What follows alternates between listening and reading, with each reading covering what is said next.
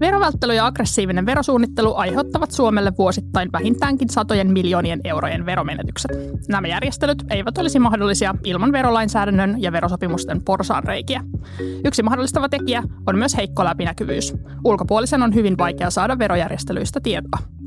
Media- ja kansalaisjärjestöt ovat kuitenkin onnistuneet paljastamaan lukuisia verovälttelytapauksia, joista osa on julkisuuteen tultuaan päätynyt myös verohallinnon tai poliisin tutkintaan. Miten verojärjestelyjä tutkitaan?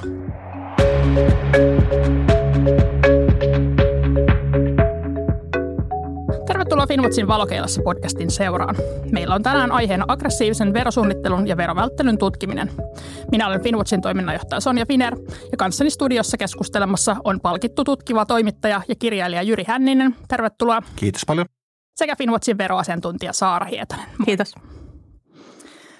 Aloitetaan perusasioista verohallinto ja viranomaiset tietysti tutkii jo valmiiksi näitä verovälttelyitä, niin minkä takia toimittajia ja kansalaisjärjestöjä tarvitaan tähän sotkemaan pakkaa? Niin, vai, vai tutkivatko itse asiassa kaikissa tapauksissa? Niin. Eli mehän tiedetään vaan sitten se, että jos mennään lähinnä oikeuteen ja päästään lukemaan oikeuden pöytäkirjoja, että joku on esimerkiksi suoranaisesta rikollisesta verojen välttelystä jäänyt kiinni, mutta mehän, mehän me emme tiedä kaikkia, mitä verohallinto tutkii.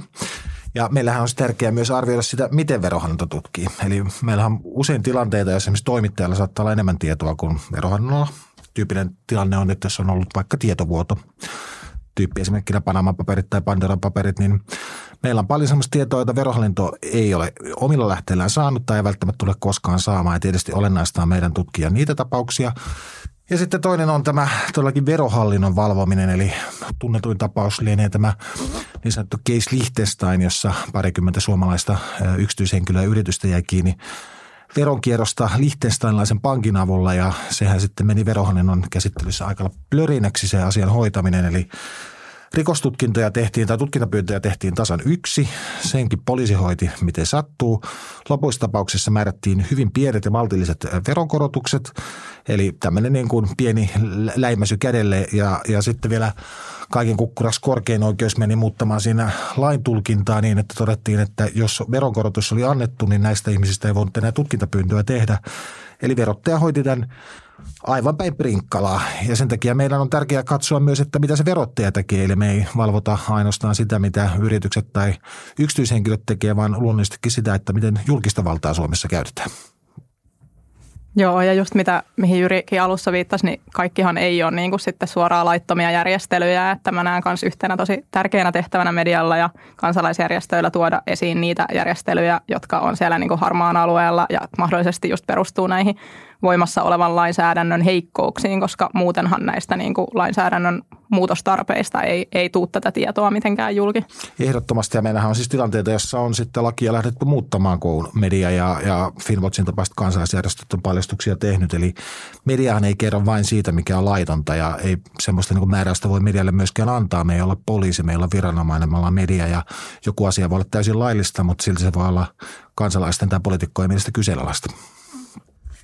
Sä oot Jyri kirjoittanut monta, äh, monta laajaa juttua ja myös kirjan veroparatiiseista. Äh, haluatko antaa jonkun tuoreen esimerkin jostain kiinnostavasta keisistä, minkä parissa olet tehnyt töitä? No siis viimeiset, mä voisin sanoa, että viimeiset kolme-neljä vuotta mä oon tutkinut hyvin paljon venäläistä rahaa ja ennen kaikkea näitä, kun meillä Suomessa sattuu olemaan näitä kotimaisia oligarkkeja. Meillä on esimerkiksi Gennady Timchenko, joka on Putinin aivan lähipiiriä, niin hän on myös, myös Suomen kansalainen ja Timchenko ja muut oligarkit toistuvasti käyttää veroparatiiseja hyödykseen. Ja silloin kun me puhutaan tämmöisestä oligarkkien piilotusta varoista, niin sitten oikeastaan meitä ei enää kiinnosta välttämättä niin paljon ne verot, vaan ennen kaikkea se, että mistä se omaisuus on peräisin, minkälaista poliittista korruptiota siihen mahdollisesti liittyy, keitä muita edunsaajia siellä on, onko siellä jotain piilotettua rahaa, joka onkin sitten vaikka – Putinin entisen rakastajattaren, niin kuin viimeisessä Pandoran paperit tietovuodoissa paljastui, niin tämä on ollut paljon meidän, meidän agendalla ja, ja nyt sitten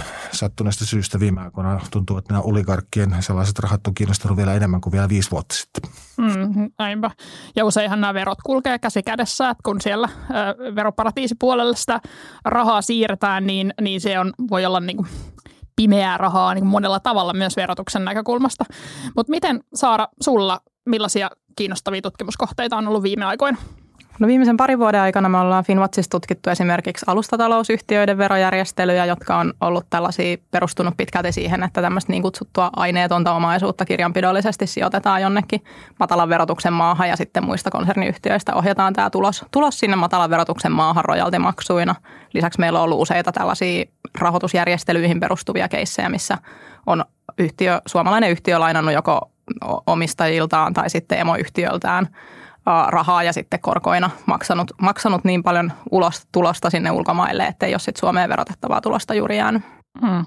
Nämä on vähän erilaisia, erilaisia nämä keissit, että Jyri mainitsit, että teillä on tai isona niin kuin lähteenä on tietovuodot ja tämän tyyppisten niin kuin asiakirjojen tutkiminen. Ja sitten taas Finwatchissa mennään sinne niin kuin perkaamaan tilinpäätöstietoja ja, ja muuta. Mutta mut se hyvin usein meillä se on vain lähtökohta tutkimukselle. Mm. Eli me, me vuotojen avulla me löydetään yhtiöitä, mutta niistä ei välttämättä ole hirveästi tietoa. Et sen jälkeen me tehdään ihan samaa kuin te teette Finwatchissa. Eli mennään hakemaan tilinpäätöstietoja muista maista, mennään julkisiin rekistereihin. Eli hyvin usein se tietovuodosta löytyvä aineisto niin ei ole se kaikki, mitä juttuun käytetään, vaan hyvin usein on niin, että itse asiassa julkisista lähteistä löytyy sitten enemmän tietoa. Me ei vaan osata etsiä ilman, että me löydetään joku yhtiön nimi, että me voidaan sitten mennä penkomaan sitä yhtiötä. Totta, ja meille myös Finwatchissa on ollut tosi paljon hyötyä näistä vuotoasiakirjoista, että ihan samalla tavalla ollaan saatu vaikka noista metsärahastojen järjestelyistä tietoa niin, että tietovuoto on, ohjannut meitä niin kuin oikean äh, sitten, sitten julkisuudessa olleen, olleen tota lähteen äärelle. No, miten nämä ideat ä, tutkimuksiin ylipäätään tulee, että miten, miten te päätätte, että mitä lähdetään selvittämään? Ai kun sä esität kamalan kysymyksen, koska niitä tulee niin, niin monin tavoin. Mä, mulla on tietysti niin kuin, että mä seuraan ää, koko aika tiettyjä henkilöitä, yhtiöitä ja pengon, siis mä pengon julkisia rekisteriä ihan huvin vuoksi, joka on aina semmoinen, että ihmiset ihmettelee, että ootko sä ihan järjessä, että sä niin kuin mielellään lueskelet tilinpäätöksiä tai katselet Mä ymmärrän paper, täysin Jyri sua. Sä oot nyt hengeheimolaisten kanssa no, tässä samassa se, studiossa. Se, se on kiva kerrankin olla. Sitten me tietysti saadaan paljon vinkkejä. Mä luulen, että MOT on, on varmaan se toimitus Suomessa, joka eniten saa vinkkejä ja tietysti ne, ne auttaa meitä penkomaan. Sitten me luetaan myös muiden median tekemisiä. Hyvin usein juttu saattaa syntyä niin, että on joku pieni uutinen vaikka Helsingin Sanomissa ja joku jää häiritsemään siinä jutussa ja sitten lähtee penkomaan, että hetkinen, olisiko tässä isompi juttu ja sitten välillä onkin. Meillä on oikeastaan niin paljon samaa, että ajankohtaisista ilmiöistä ja tapahtumista ja vaikka lainsäädäntöhankkeista tai muista voi tulla se kimmoke. Tai sitten just siitä, että mediassa on esimerkiksi joku toimiala ollut jostain muista syistä, niin sitten kiinnostuu vähän penkomaan niitä yrityksiä sitä kautta. No, jonkun verran tässä on tullut jo tätä käytäntöä, että, että tietovuotoja ja, ja tilinpäätösaineistoa ja jotain vihjeitä niin ulkopuolelta tai muualta mediasta, mutta miten ihan niin käytännössä tällainen tutkimus lähtee liikkeelle? mitä te, mitä te ensimmäiseksi teette, kun te alatte jonkun veroparatiisijärjestelyn tai verojärjestelyn perässä niin kuin hankkimaan tietoja? No meillä se lähtee melkein aina liikkeelle niistä tilinpäätöksistä, varsinkin kun nämä on usein tämmöisiä siis niin kuin yritysten järjestelyjä, joita me tutkitaan. Ää, ei niinkään tällaisia just vaikka oligarkkitapauksia, eli sillä tavalla ollaan keskitytty sinne yrityssektorille, niin tilinpäätökset on ihan keskeinen ää, tietolähde. Niistä yleensä pääsee kiinni siihen konsernirakenteeseen ja mahdollisesti niihin rahoitusjärjestelyihin ja näin poispäin. Sitten tutkitaan niin kuin erilaisia julkisia materiaaleja, mitä on saatavilla, vanhoja selvityksiä, yhtiöiden nettisivuja, erilaisia rekistereitä, niin kuin Jyri tuossa mainitsikin, että kyllä se niin kuin monesta lähteestä kasataan sitä tietoa sitten. Sanoisin, että hyvin, hyvin samantyyppinen on meidän tutkimusprosessi. Julkiset lähteet on kaikkein tärkein. Yhtiön tilipäätökset, kaupparekisterijätyt asiakirjat, oikeuden asiakirjat, joissain tapauksissa ulosottovirastoasiakirjat ja sitten myös, myös yritysten asiakirjat myös ulkomailta. Et etenkin silloin, jos jonkinnäköinen verokikkailu on käynnissä, niin siihen melkein aina liittyy holding-yhtiö tai holding-yhtiöitä joissain maassa. Ja luen kiitos esimerkiksi Luxemburgin tapainen maa on verrattain avoin tänä päivänä, että sieltä saa tietoa ja Luxemburg on mun näkemyksen mukaan se, se niin kuin Suoma, Suomen kannalta kaikkein olennaisin tämmöinen verokeidasmaa ja omistuksia Luxemburgin kautta on todella paljon. Hmm. Niin, sen verran kun itsekin on näitä, näitä joskus tullut tehtyä, niin ihan se, että saa sen konsernirakenteen selville, niin voi olla ihan julmettu duuni. Siis se, että ylipäätään näkee, että mitä kaikki yhtiöitä siihen, siihen yhteen konserniin kuuluu ja miten se raha siellä liikkuu, niin, niin siinä, siinä on jo iso työ, josta päästäänkin tähän seuraavaan, seuraavaan aiheeseen, että mi, mitä haasteita tällaisessa on tällaisessa tutkimuksessa? No siis nimenomaan tämä tiedon avoimuus. Että jos lähdet selvittämään jonkun konsernin omistusrakenteita, niin kyllä mulle välillä käy niin, että en mä niin kuin viikkokausien penkomisen jälkeen pysty sanomaan, että kuka mitäkin omistaa ja miten ne omistussuhteet menee. Ylipäätään mä sanoin, että niin kuin paras – keino näitä, näitä järjestelyitä kitkeä tätä asiaa saada niin kuin Framille on se, että meidän tiedot olisi avoimempia. Tämä koskettaa Suomea, mutta, mutta ennen kaikkea sitten veroparatiisimaita, koska se avoimuus sitä kitkisi myöskin ja kynnys tehdä tämmöisiä järjestelyitä, niin nousisi huomattavan paljon. Joo, just näin. Ja kyllähän meillä Suomessakin on, on tavallaan näiden julkisten rekistereiden kanssa aika paljonkin haasteita, tai musta ainakin tuntuu, että me ei tosiaan olla siellä niin kuin aina kärkipäässä sen avoimuuden suhteen, että se voi välillä yllättääkin ihmisiä, miten ö, vaikeaa täällä on joistain rekistereistä saada tietoa versus sitten niin kuin esimerkiksi Luxemburgissa. Mä, mä sanoisin, että Suomi on yritystiedon julkisuudessa suorastaan kehitysmaa. Tämä on aika yllättävää. Mistä tämä johtuu? Se, se, mistä se johtuu, niin sitä pitäisi kysyä viranomaisilta poliitikoilta. Musta tuntuu, että niitä rekistereitä ei haluta avoimeksi. Meillä on siis tällä hetkellä se ongelma, että esimerkiksi edunsaajarekisteri, joka nyt sitten EU-maissa on käytössä, niin Suomessa se ei ole yleisöjulkinen. No meillä sinne on pääsy, kun me perusteltiin sitä, että me tehdään myös rahanpesututkintaa, mutta mun mielestä se ei ole oikein, että minä sinne erityisluvan saan, mutta sitten tavallinen kansalainen ei sinne sinne pääse. Sitten meillä on maksullisia tietoja, eli jos sä meet kaupparekisterin virrepalveluun, sun pitää aina maksaa niistä tiedoista. Paikan päällä nykyään tietojen katsominen on huomattavasti paljon hankalampaa. Sieltä on poistettu yleisöpäätteet, sinne pitää erikseen varata aika. Tuntuu siltä, että niin suorastaan haluttaisiin vaikeuttaa sitä tietojen saamista. Ja, ja tota, tämä on asia, josta meidän toimittajien pitäisi tapella myös paljon useammin ja viedä näitä keissiä oikeuteen ja testata sitä, että onko nämä, nämä niin kuin rajoitteet tiedon avoimuudelle, niin onko ne itse asiassa julkisuuslain mukaisia vai toimiiko viranomainen lainvastaisesti.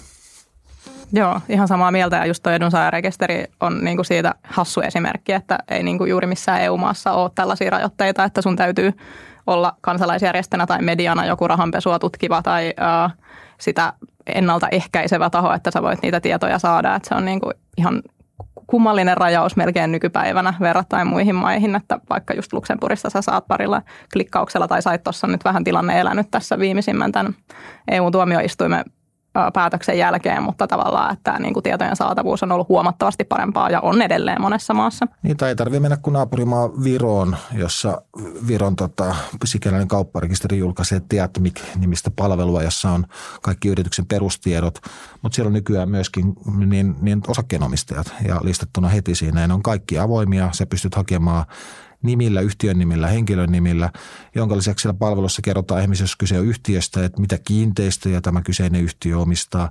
Jos tämä yhtiö on ollut jossain oikeudenkäynti tapauksessa mukana, niin sä näet se heti se oikeuden päätöksenkin siitä. Tämän tyyppinen palvelu mun mielestä niin Suomeen olisi, olisi syytä saada myöskin. Mm-hmm. Saara nosti esiin tuon EU-tuomioistuimen päätöksen, niin avataan vielä kuulijoille, että mistä siinä on, mistä siinä on kysymys ja miten se vaikuttaa tähän, jos se vaikuttaa. Joo, eli siinä on kysymys semmoisesta tapauksesta, mikä koski Luxemburgin nimenomaan tätä edunsaajarekisteriä ja vietiin tuonne Euroopan unionin tuomioistuimelle, koska henkilö oli sitä mieltä, että tämä rikkoo hänen niin kuin, henkilöturvaa, että nämä tiedot julkistetaan. Ja siinä nyt sitten tosiaan Euroopan unionin tuomioistuin päätyi tämmöiseen niin kuin mun, mun mielestä kummalliseen lopputulemaan, että tämä meillä rahanpesudirektiivissä määritetty yleisöjulkisuus menee liian pitkälle suhteessa tähän henkilötietojen suojaan. Ja sen myötä nyt sitten osa EU-maista on tehnyt sen tulkinnan, että he ei enää pidä näitä rekistereitä samalla tavalla avoimena, mutta kaikki maat ei ole siihen johtopäätökseen kuitenkaan päätyneet.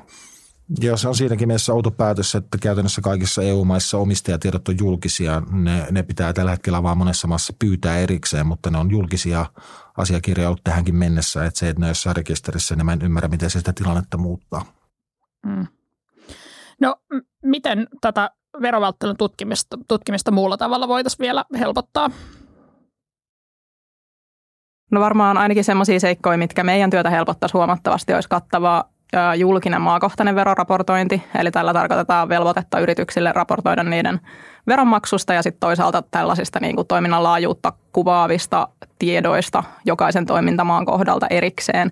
Ja se on sellainen, mikä näissä voitonsiirtojärjestelyissä esimerkiksi saattaisi tuoda hyvinkin relevanttia informaatiota media- ja kansalaisjärjestöjen ja kaikkien muidenkin tahojen tietoon ja myös sijoittajat on tätä pitkään vaatinut. Ja nythän meillä on tähän liittyen tulossa EU-sääntelyä, mutta se nyt valitettavasti taas tuolla poliittisessa prosessissa jää aika heikoksi, että siitä olisi suotavaa mennä huomattavasti pidemmälle, koska tämä raportointivelvoite ei tule koskemaan kuin pientä joukkoa maita, eli ei ollenkaan, ollenkaan kaikkia toimintamaita.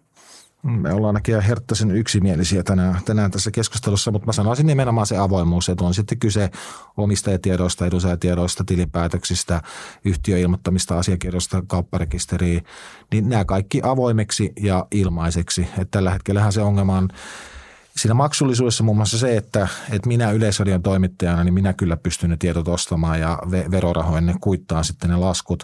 Mutta sitten jos se vaikka freelance-toimittaja, joka tekee jotain isoa selvitystä, niin ja lasku saattaa olla satoja tai tuhansiakin euroja jossain tapauksessa, niin aika vaikea on kuvitella, että mikä mediatalo suostuisi semmoisia kuittaamaan, että sitten jää ne jutut tekemättä. Puhumattakaan, jos tavallinen kansalainen haluaisi alkaa näitä asioita tutkia, niin harva maksaa sellaisia summia saadakseen tietoa. Hmm, ja varmaan ainakin just niillä freelance-toimittajilla ja muilla voisi kuvitella, että on se tilanne, että aika pieni prosentti niistä jutuista, mitä tavallaan lähtee tutkimaan, niin loppujen lopuksi päätyy sinne niin kuin jutun tasolle, että sitten se niin kuin kaikki haarukointi on ihan hirveän kallista, kun sä vaan niin kuin joudut tekemään vähän semmoista kokeile ja tutkiskele sitä ja tätä, niin siinä vaiheessa sä tarvitset aika paljon niitä tilinpäätöksiä. Joo, mä, mäkin ostan jatkuvasti tietoa, josta mä en sitten niiden pohjalta tee ikinä mitään juttuja ja Ylen toimittajalla mulla siihen on mahdollisuus, mutta free-toimittajalla ei. Hmm. No pureudutaan vielä vähän syömmälle siihen, että mikä, mikä se syy on, että minkä takia Suomessa tämä tilanne on, on tällainen, että minkä takia, vaikka me kuitenkin esiinnytään jonkinlaisena niin kuin avoimuuden ja tämmöisen demokratian mallimaana, jossa media on vahva vallan vahtikoira ja kansalaisyhteiskuntaa halutaan, halutaan niin kuin monella tavalla tukea tässä myös vallan vahtikoiran roolissa, niin miksi meillä on tämmöinen todella niin kuin epäkehittynyt systeemi? No viime kädessähän se on poliittinen päätös. Me, meillä tällä hetkellä esimerkiksi patenttirekisterihallitus niin joutuu rahoittamaan osan toiminnastaan sillä, että se myy näitä tietoja eteenpäin. Eli se myy niitä itse tämän virepalvelun kautta, mutta sitten se myy kaupallisille toimijoille, kuten vaikka Almalle niitä. Ja osa niiden budjetista, PRH-budjetista tulee näistä myyntituloista. Ja mun mielestä niin, niin poliittisesti pitäisi linjata, että se tieto on avointa ja ilmaista ja sitten budjettirahoituksella kuitataan vaikka se erotus, mikä siitä tulee. Po- politiikka, poliittinen päätös tämä viime kädessä on. Mm, se on just näin ja varmasti tämä on sellainen aihe, mikä ei tavallaan tavalliselle kansalaiselle näy kauhean selkeänä, koska ei niitä niin kuin joka ikinen kansalainen tarvitse niitä tietoja, joten tämä on semmoinen, mihin törmää siinä omassa elämässään ja sitten jos ei siitä hirvittävän paljon puhuta, niin ei se niin kuin herätä, herätä sellaista muutoshalua ja tarvetta siellä päättäjissäkään. Joo, me toimittajatkaan ei julkisesti tästä kauhean usein puhuta, koska meidän ajatus on se, että ei tämä nyt ihmisiä kiinnostaa, että, että jos me kirjoitetaan juttu siitä, niin lukeeko sitä kukaan. Ja ehkä meidänkin pitäisi toimittajana kyetä perustelemaan vielä tarkemmin se, että miksi tämä on relevanttia, että miksi tämä nyt oikeasti vaikuttaa siihen tavalliseenkin ihmiseen, joka ei välttämättä koskaan käy hakemassa kaupparekisteristä yhtään asiakirjaa. Hmm. Joo, tämä on kiinnostavaa. Nythän esimerkiksi maakohtainen julkinen veroraportointi, mikä EUsta tuli, niin, niin se, sen kai käsittääkseni tilanne on se, että se siirtyy seuraavan hallituksen pöydälle sen takia, että sitä kansallista toimeenpanoa ei saatu niin kuin poliittisista erimielisyyksistä johtuen niin vietyä, vietyä tämän hallituskauden aikana niin kuin maaliin. Että tässä on kuitenkin tällaista poliittista vääntöä. Ja sitten mitä tulee verotuksen avoimuuteen, niin ollaan pitkään niin Finwatchissa tapeltu esimerkiksi sen eteen, että nämä verovapaat tulot pitäisi julkistaa osana tätä meidän, meidän meillähän on hyvin laajasti niin kuin Suomessa ö, vero, verotustiedot julkisia, että meillä julkaistaan mediassa pienen tappelun jälkeen, mutta kuitenkin, kuitenkin näitä niin kuin verotustietoja, mutta sitten sieltä puuttuu verovapaat tulot, mikä antaa sitten kansalaisille ihan väärän kuvan siitä, että, että mikä oikeastaan niin kuin sen ö, kaikkein hyvätuloisimpien oikeat tulot ja verot oikeastaan onkaan, niin, niin mistä, mistä tämä niin johtuu? Että näitäkään, tätäkään ei saatu korjattua, vaikka tämä laki avattiin tällä hallituskaudella. No tämä varsinkin on varmasti, koska tämä koskee niin monia yksityishenkilöitä, niin sellainen aihepiiri, missä osalla kansalaisista on tosi vahva tahto pitää, pitää ne tiedot piilossa, joten kyllä siellä varmasti niin kuin on, on, on sitä vastaloppausvoimaa sitten niin kuin varakkaiden kansalaisten ja yritysomistajien suunnalta.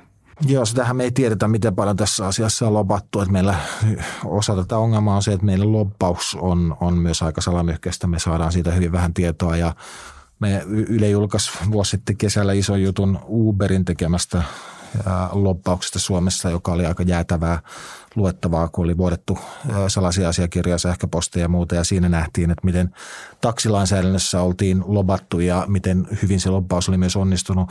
Suurimmassa osassa lakihankkeita me ei tiedetä yhtään mitään siitä loppauksesta tai minkälaisia epävirallisia keskusteluita käydään. En tiedä, onko tässäkin sitten ollut samasta ilmiöstä kyse. Mm.